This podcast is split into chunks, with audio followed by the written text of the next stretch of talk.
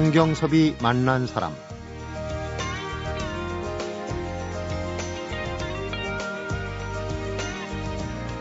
기후변화에 대한 정부 간 패널 IPCC 연구 결과에 따르면 1906년부터 2005년까지 지난 100년간 지구 전체 연평균 기온은 섭씨 0.74도 상승했습니다.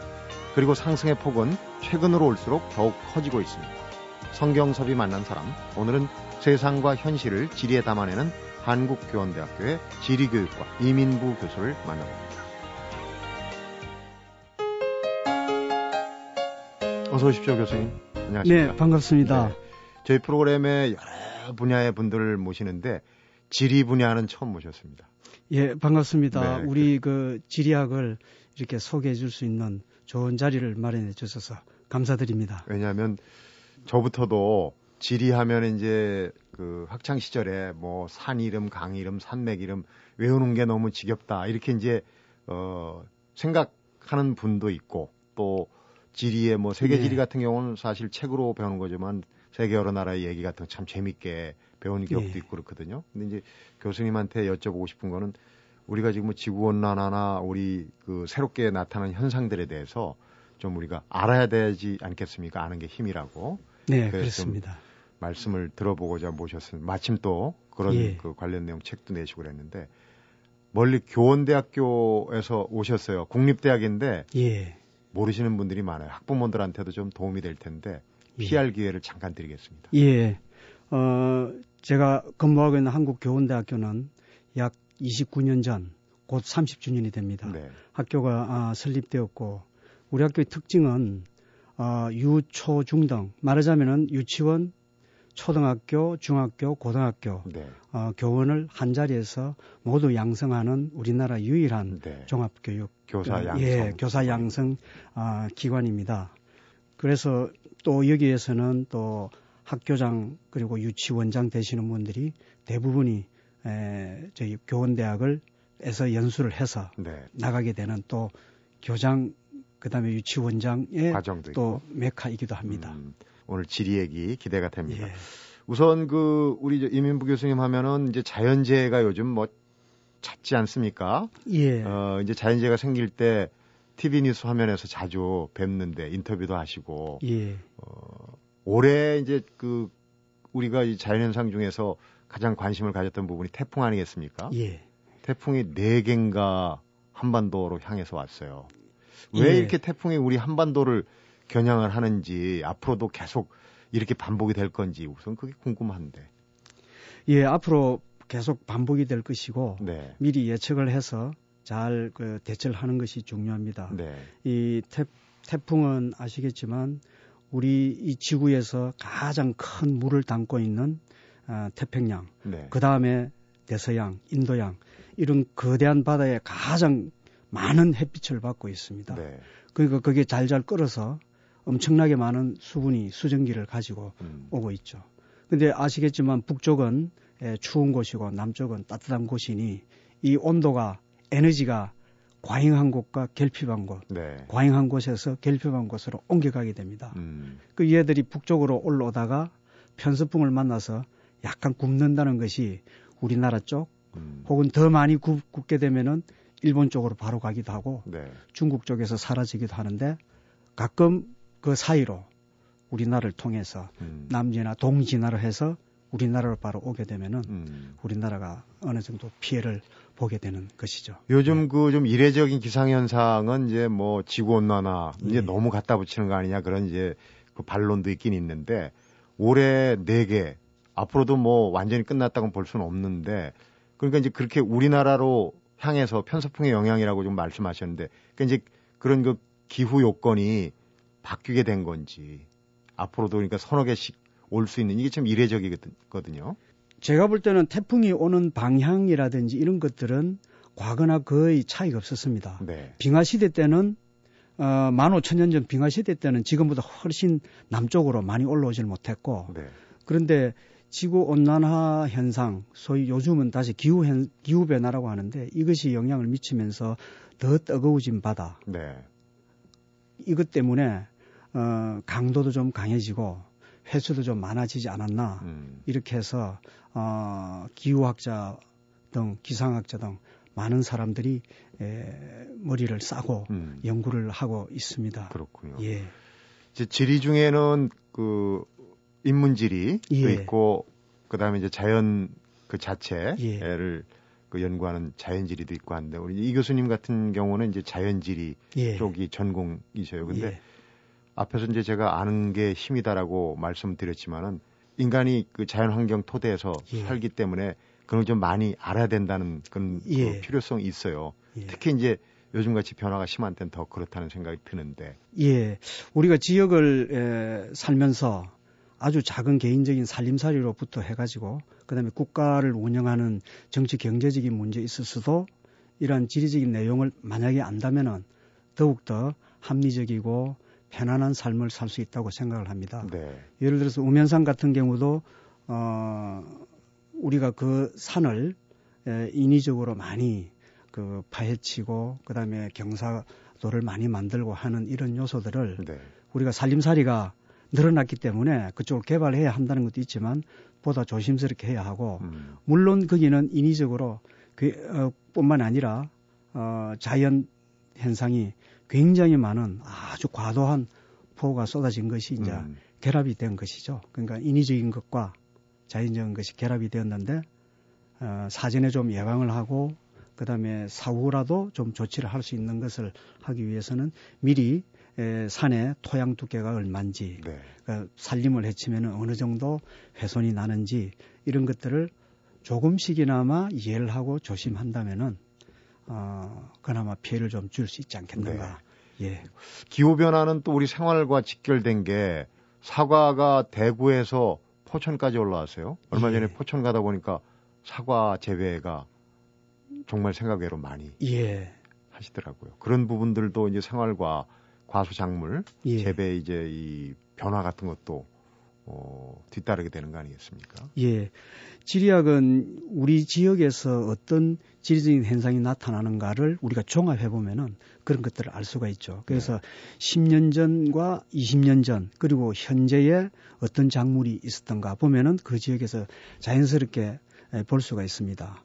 아, 포천도 굉장히 재배를 많이 하고 포천은 또 포도도 많이 재배를 하죠. 네. 그런데 강원도 양구도 사과를 양구군에서 열심히 맛있다고 아, 소개를 합니다. 그러니까 이제 저도 먹어봤는데 입지 조건이 맛있습니다. 된다는 얘기. 굉장히 북쪽으로 어, 올라가 있죠. 네. 그래서 한반도가 그 지구 온난화의 그 영향을 그 전 지구 평균에 비해서도 조금 많이 받고 있는 게 아닌가 음. 이렇게 학자들은 예측을 하고 있습니다. 네. 예. 올 여름엔 정말 뭐 무더위에다가 장마에다가 또 태풍, 예. 집중호 예. 이런 것들이 큰 이제 자연 현상으로 자연질이 어떤 현상으로 어 우리한테 이제 많은 영향을 주지 않았습니까? 그런데 태풍도 따지고 보면 자연 현상 중에 피해 부분만 지적을 하는데 태풍이라는 게 꼭 필요한 부분도 있다고 예, 그러죠? 자연적인 현상입니다.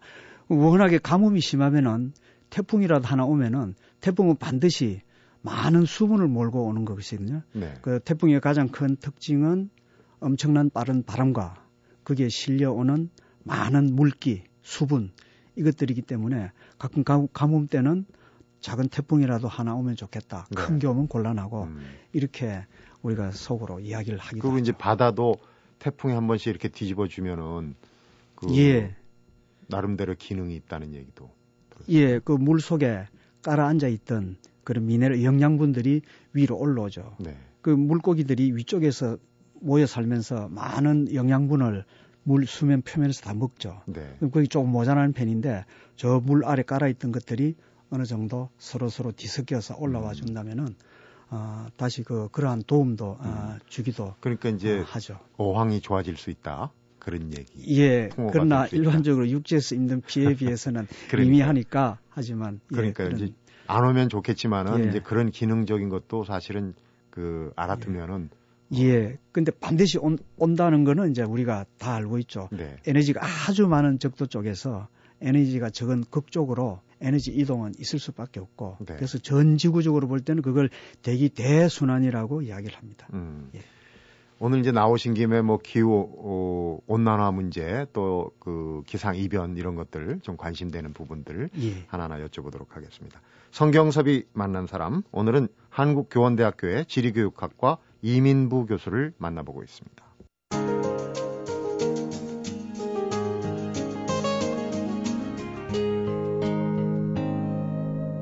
성경섭이 만난 사람 우리가 주변에서 뭐 영화나 또 실제로 나타나는 현상 중에 몇 가지 좀 여쭤보겠습니다. 예, 예. 자연현상이 이 생명이나 안전과 직결되는 경우도 있어요. 올 여름에 예전에도 있었던 것 같은데 더 부각이 되는 게 심해졌나 싶은데 이제 해운대 예. 이알류라고 예, 이안류 이안류인데 예. 이제 예. 발음이 이알류인데 예, 예, 떠날 이자에 해안 해안에서 이제 거꾸로 밀려 나가는 그래서 그 해수욕객들이 참 그 생명의 위협을 받는 그런 이알류가 자주 발생했거든요. 그런 부분은 어떻게? 어, 저도 깜짝 놀랐습니다. 어, 이안류는 저는 이제 우리는 학교에서 배웠습니다. 근데 약 30년 전에 나온 이론인데 자연스럽게 있는 곳입니다. 근데 네. 그 규모가 별로 크질 않아 가지고 했었는데 최근에 이 큰 규모들이 자꾸 이렇게 어, 나타나는 것 같습니다. 네. 근데 아마 이게 해수면이 상승되는 것하고 좀 관계가 있지 않을까. 그럼 해수면 온도가 올라간 것하고도 관계 있지 않을까 이제 추정을 하고 있지만 네. 이게 물살이 예, 이쪽에 밀려 와 가지고 밀려 와 가지고 그 해안이 팽탄하지 않으니까 몰려와 가지고 높은 쪽으로 왔다가 이렇게 낮은 쪽으로 고를 만들어 가지고 이렇게 빠져나가는 거죠. 예, 빠져나가다 보니까 그런데 해안에 다가올 때 너울이 좀 크다면은 그런 이한유 현상이 더욱 더 이제 자주 커지고, 되는데 네. 예. 근데 이제 겨울이 돼서 그런 이제 해안의 굴곡들이 좀 사라지면은 그것이 멈추어졌다가 또 어디 좀 좁은 골이 생기면은 또 그쪽으로 또 이한유가 새로 에, 발생하는데 음. 그렇다면은 좀 평탄하게 할 수가 있는데 네. 그게 그렇지 못하고 물이 있다고 하더라도 우리가 파도가 들어오는 곳에 바로 아래에 바닷속으로 조금 들어가 보면은 다시 그곳에 조금 높은 그 언덕이 있습니다. 물 네. 아래에 그걸 물 속에 이제 사주라고 할 수 있는데 물이 들어오다가 물 아주 표면이 얕아지니까 이 물의 힘을 감당을 못합니다. 아래 위로 출렁출렁하면서 네. 어, 상하로 상하 운동을 하던 이런 물결들이 자기 힘을 주체를 못하니까 그것이 얕은 바다에서는 이게 서서 옵니다. 네. 그걸 쇠파, 그 브레이크부터 부서지는 파도인데 음. 이런 것들이 몰려왔다가 어디 감당을 못하고 좁은 물 나가는 물길이 있으면은 그쪽으로 몰려서 쭉 나가버립니다. 네.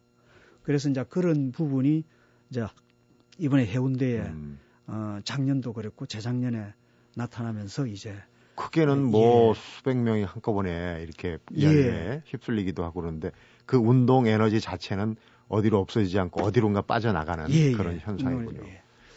좀큰 얘기를 해보겠습니다. 자연지리가 이 국가 간에도 여러 가지 이제 영향을 미칠 수 있는데 백두산 얘기입니다. 얼마 전에 예, 예. 백두산 또 갔다 오셨다고 그러는데 예.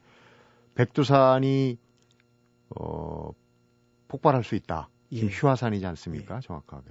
그런 얘기가 지금 자주 보도에 언급이 되고 북한의 움직임 또 중국과의 뭐 정보 교환에 백두산 폭발 폭발 가능성 뭐 이런 얘기가 나오거든요. 어떻습니까? 예. 이것은 이제 중국 쪽에서는 이제 이걸 지구 내부에 백두산이 있는 쪽에 아, 지하수 온도를 측정한다거나 네. 그리고 진도를 측정을 합니다. 그리고 우리가 지진이 일어날 때 그 지진 때문에 뭐 화산이 일어나기도 하고 네. 또 화산이 일어나기 전에는 화산 자체가 땅을 약간 흔들어주기 때문에 네. 약간씩 그 흔들림 자체가 강해집니다. 징후들이. 예. 그래서 어, 중국에서 그런 자료를 발표를 하니까 지구 그 백두산 아래에 뜨거운 물이 솟아나는데 이게 물이 좀 더 뜨거워졌다든지 음. 그다음에 이게 진도가 좀 조금 높아졌다든지 이런 징후가 몇 년보다 좀 달라지면은 네. 이게 폭발의 가능성이 있지 않는가 이렇게 이제 생각을 했을 때 네. 이제 지질학자들, 지형학자들, 지진학자들이 이제 학자들이 어, 굉장히 관심을 가지고 네. 어, 보는 것이죠.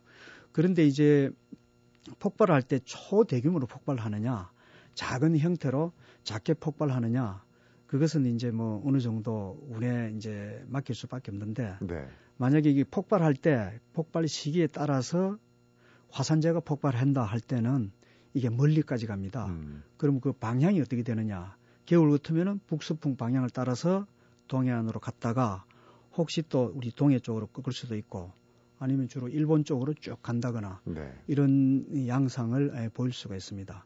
만약에 용암, 물렁물렁한 용암이 솟아오른다면은 그 인근으로 흘러가서 이제 덮는 정도고 네. 아, 그런 정도인데 아마 초대규모로 폭발할 가능성은 그래 많겠는가 하지만 음.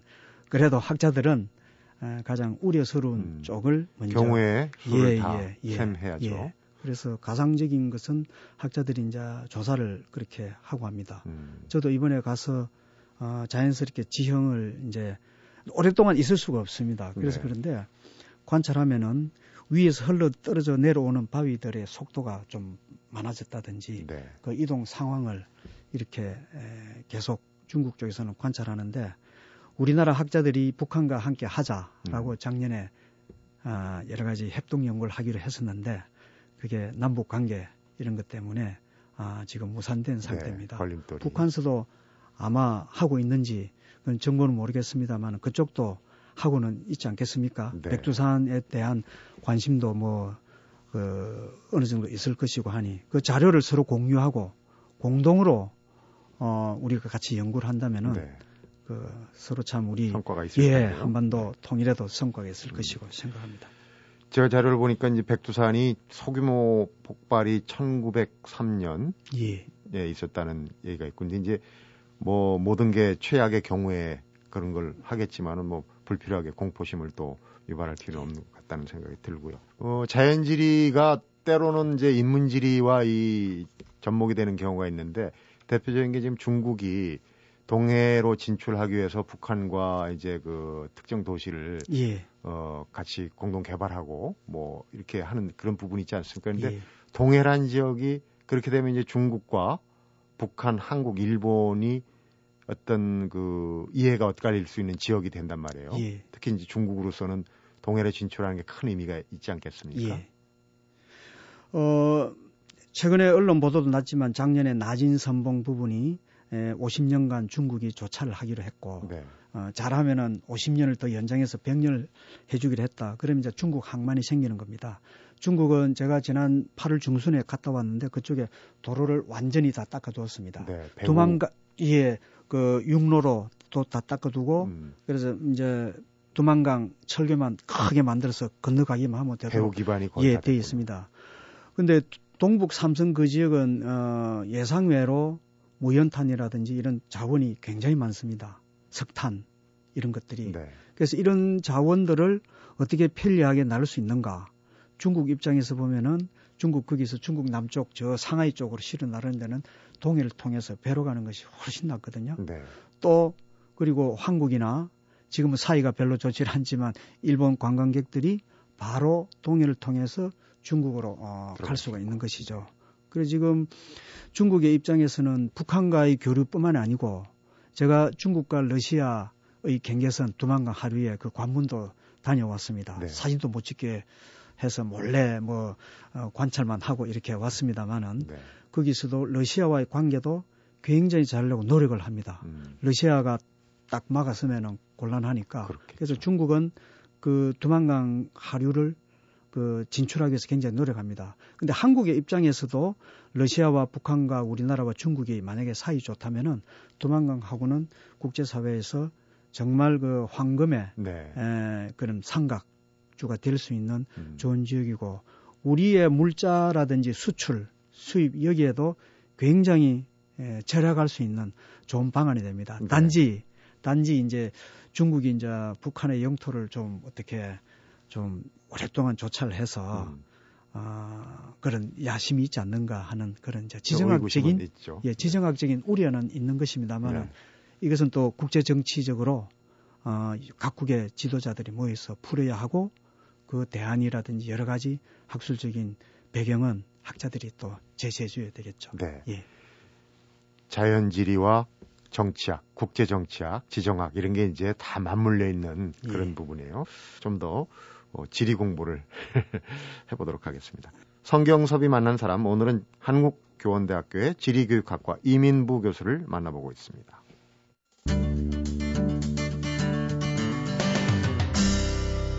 성경섭이 만난 사람 이런 생각이 듭니다. 인터넷이 예. 발달하면서 IT 기술과 이제 모든 접목된 기술들이 유비쿼터스라고 그러죠. 예. 지리적인 공간을 격차를 없애버렸다 이렇게 얘기를 하는데 그런 현상들이 그 지리학, 지리 연구에도 아무래도 영향을 주겠죠. 예, 영향을 많이 주고 있습니다. 어, 이 유비쿼터스는 어디에나 보편적으로 존재를 한다. 그러니까 어, 특정 지역에 있던 것이 다른 지역에 인위적으로 설치를 해서 어, 편리하게 어, 만들어준다.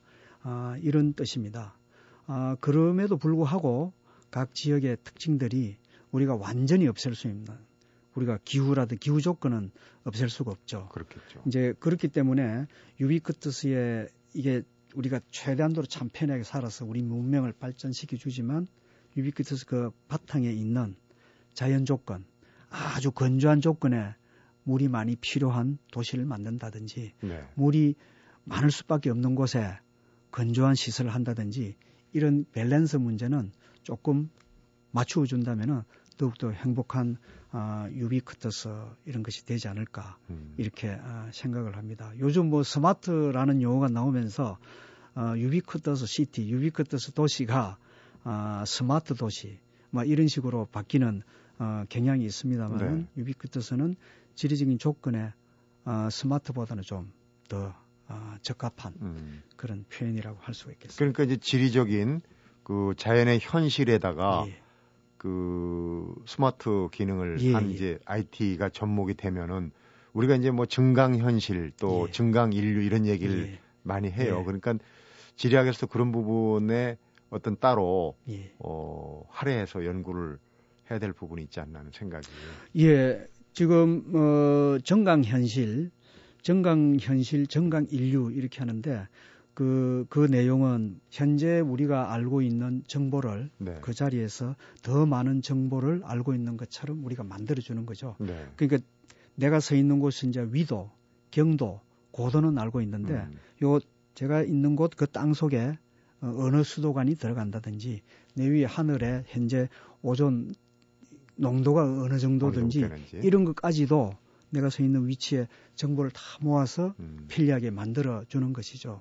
이러한 것들은 우리가 재해를 피할 수 있고 또 특정 지역을 더 편안하게 빨리 음. 효율적으로 갈 수 있고 이런 것들이죠. 앞으로 이런 정강적인 이런 어, 현실, 그 정강을 그 가진 이런 것들은 아, 우리의 삶을 보다 아, 편리하게 해주면서 또 우리가 앞으로 생각해야 되는 것들은 이런 것들 때문에 에너지를 더 절약하고 네. 또 경제를 효율적으로 음. 또 복지, 국민의 복지 이런 쪽에도 도움을 줄 수 있도록 우리 이제 정치하시는 분들이 이런 측면도 좀 음, 살펴주면 해야 되겠군요. 예. 취미나 뭐 기호 이런 것도 예. 자연지리하고 밀접한 연관이 있어요. 지리를 알면 커피 맛을 또 알 수가 예. 있다. 커피 맛은 지리가 좌우한다 이런 얘기 있어요. 이게 무슨 예. 얘기입니까? 아, 특정 커피집에 가서 저도 놀랐었는데 커피의 향미는 지리가 좌우한다. 아, 영어로 the flavor is geography 이렇게 해서 깜짝 놀랐습니다. 네. 커피의 맛은 지리가 좌우한다. 이것이 여기서 맛이라는 거는 더 좋은 맛, 가격이 더 높은 맛, 네. 낮은 맛 이런 것이 아니고 그 지역의 특징을 잘 보여주는 흙냄새가 좀 많이 난다든지 음. 과일 향기가 많이 난다든지 이런 것들은 그 지역의 오랫동안 지형의 산물인 토양과 그리고 그 지역의 이제 기후적인 조건, 남사면이냐, 북사면이냐, 이런 조건에 따라서 일교차가 조금 많은 곳인지 적은 곳인지 네. 이런 것들이 고유하게 쌓여서 맛을 내는 것이거든요. 그 지역 사람들은 자기가 먹는 커피가 제일 좋다고 생각을 합니다. 그렇겠죠. 따라서 우리나라 사람들은 다양한 아프리카, 아시아 그리고 아메리카 대륙 특히 요 세 지역에 각각 나는 커피를 보고 아 이 커피 맛도 보고 저 커피 맛도 보면서 아 이것은 어느 나라에서 어떤 기후에서 와서 이런 맛일까 음. 이런까지 생각을 한다면은 아마 커피를 더욱더 어, 과학적으로 마실 뿐만 아니라 네. 보다 품위 있게 마시는 게 아닌가 이렇게 생각이 듭니다. 그렇군요. 어, 정말 지리하고는 잘 어울릴 것 같지 않다는 주제를 다루셨는데 지리와 문학입니다. 그런데 예. 교수님 글을 읽어보니까 아닌 게 아니라 정말 문학 작품에 유명한 문학 작품에 배경의 지리적 공간이 아주 중요한 역할을 하고 있더라고요. 예. 그 저도 어 깜짝 놀랐는데 어린 왕자를 옛날에 읽었을 때는 뭐 이제 제가 지리학자가 되다 보니까 네. 모든 것들을 이제 지리학의 눈으로 지리학이라는 안경을 끼고 이제 보게 되었습니다. 네. 그렇다고 문학의 향기를 감상을 놓치면 안 되고 그러나 거기에다가 이제 약간 더 재미로 아 이런 지리학적인 요소가 있는가 했는데 어린 왕자가 가장 지리학에 대한 음, 바탕이 잘 되어 있고 여러 행성을 예, 다녔잖아요. 예, 두 번째는 이제 코엘류의 연금술사 음. 거기도 지리학자가 등장을 합니다. 근데 이게 행, 여행을 이렇게 보면은 그 여섯 번째 별에 이제 여섯 번째 별에는 지리학자만 사는 별인데 네. 이 지리학자는 그 정보를 이렇게 계속 지리 정보를 모읍니다. 자기가 나이가 많아서 다니지는 음. 못하고. 그 재미있는 것은 재미있는 것은 어디 여행을 하고 온 사람, 탐험을 하고 온 사람을 불러다가 먼저 어, 당신이 다녔던 곳은 어떤 지리적인 조건이 있느냐 설명해 달라 네. 하기 전에 반드시 엄주 측정을 합니다. 예, 왜냐하면은 술을 한 잔 먹었을 경우에는 에, 정확하게 설명을 못할 것이다 이래가지고 왜곡되죠. 반드시 엄주 측정을 합니다. 네. 그리고 그리고 나서 이 지리학자가 자기가 모은 이런 정보를 가지고 어린 왕자에게 에, 조언을 해줍니다. 음. 내가 다음 어린 왕자가 갈 그런 별을 하나 소개하겠다. 네. 그 별은 참으로 아름답고 장미가 잘 우거지고 그리고 아름다운 별을 하나 소개해 주겠다. 그래서 소개해 줘서 어린 왕자 간 곳이 아, 지구입니다. 네.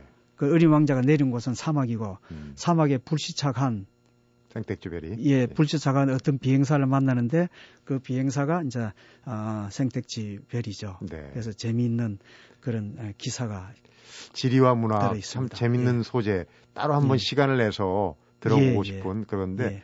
이제 김성옥 작가의 뭐 무진기행도 예를 들으셨고 예. 하는데 관심 있다면 한번 이 소설 특히 이제 문학을 좋아하시는 분들 지리가 얼마나 녹아 있는지 숨은 코드를 찾아보는 것도 참 재미있을 것 같아요. 그러니까 제목만 말씀드린다면 미국에서는 어, 존 스타인벡의 분노의 포도. 분노의 포도. 그 지리학 정말 지리 연구를 한 것입니다. 네. 그다음에 해양과 해안의 지리를 연구를 해서 백경. 음. 물론 뭐 학자들마다 뭐 지리로만 보느냐 하지만 저는 지리로만 보는 게 아니고 다른 곳을 다 보고 다시 지리라는 요소를 한 번 더 보면은 더 우리가 문학을 풍요하게 볼 수 있지 않냐 음. 그런 측면에서 제가 봤고 무진기행의 김성욱 작가는 그 자기가 고백하는 데서 제가 놀랬습니다. 지리적인 조사를 지역 조사를 많이 하지 않았기 때문에 동두천에 관한 소설을 쓰기로 했는데 음. 자기가 포기를 했다. 그리고 그 순천만이라든지 그 지역을 굉장히 철저하게 자연지리 조건, 인문지리 조건을 조사를 한 결과 나온 어, 위대한 작품이 네. 우리나라 어, 근대 단편 문학의 최고 백미라고 하는 무진기. 무진기행이 나오고 그것하고 약간 이웃에서 누이를 위하여 라는 소설도 있는데 네. 김수옥 작가 그 작가도 그 지역을 더욱더 상세하게 쭉 설명을 어, 하고 있습니다. 네. 예. 우리 인간이 발을 딛고 사는 땅에 관한 얘기이기 때문에 정말 끝이 없이 무궁무진한 예. 얘기가 나올 것 같은데 예.